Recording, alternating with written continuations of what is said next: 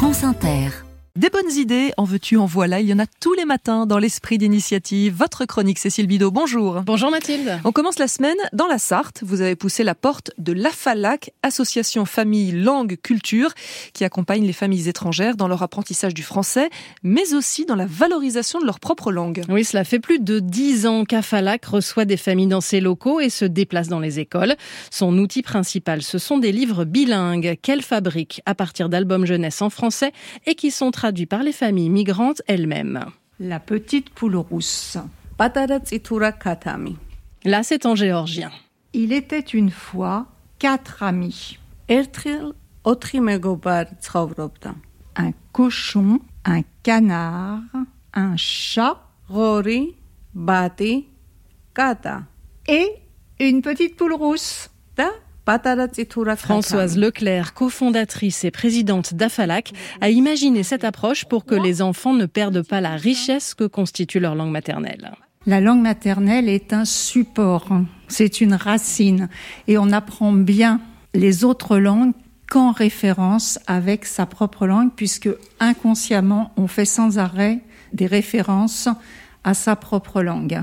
Donc c'est vraiment l'idée que je vais apprendre le français, ça va enrichir ma langue maternelle, mais en même temps, le fait de continuer à réfléchir sur ma langue maternelle, ça va me permettre d'apprendre mieux le français ou l'anglais ou l'espagnol, euh, etc. La petite poule rousse avait trois petits poussins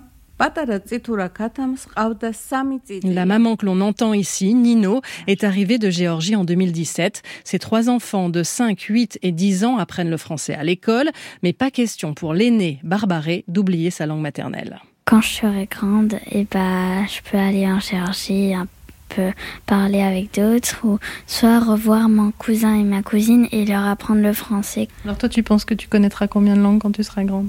Je sais pas mais je pense que je vais en apprendre beaucoup.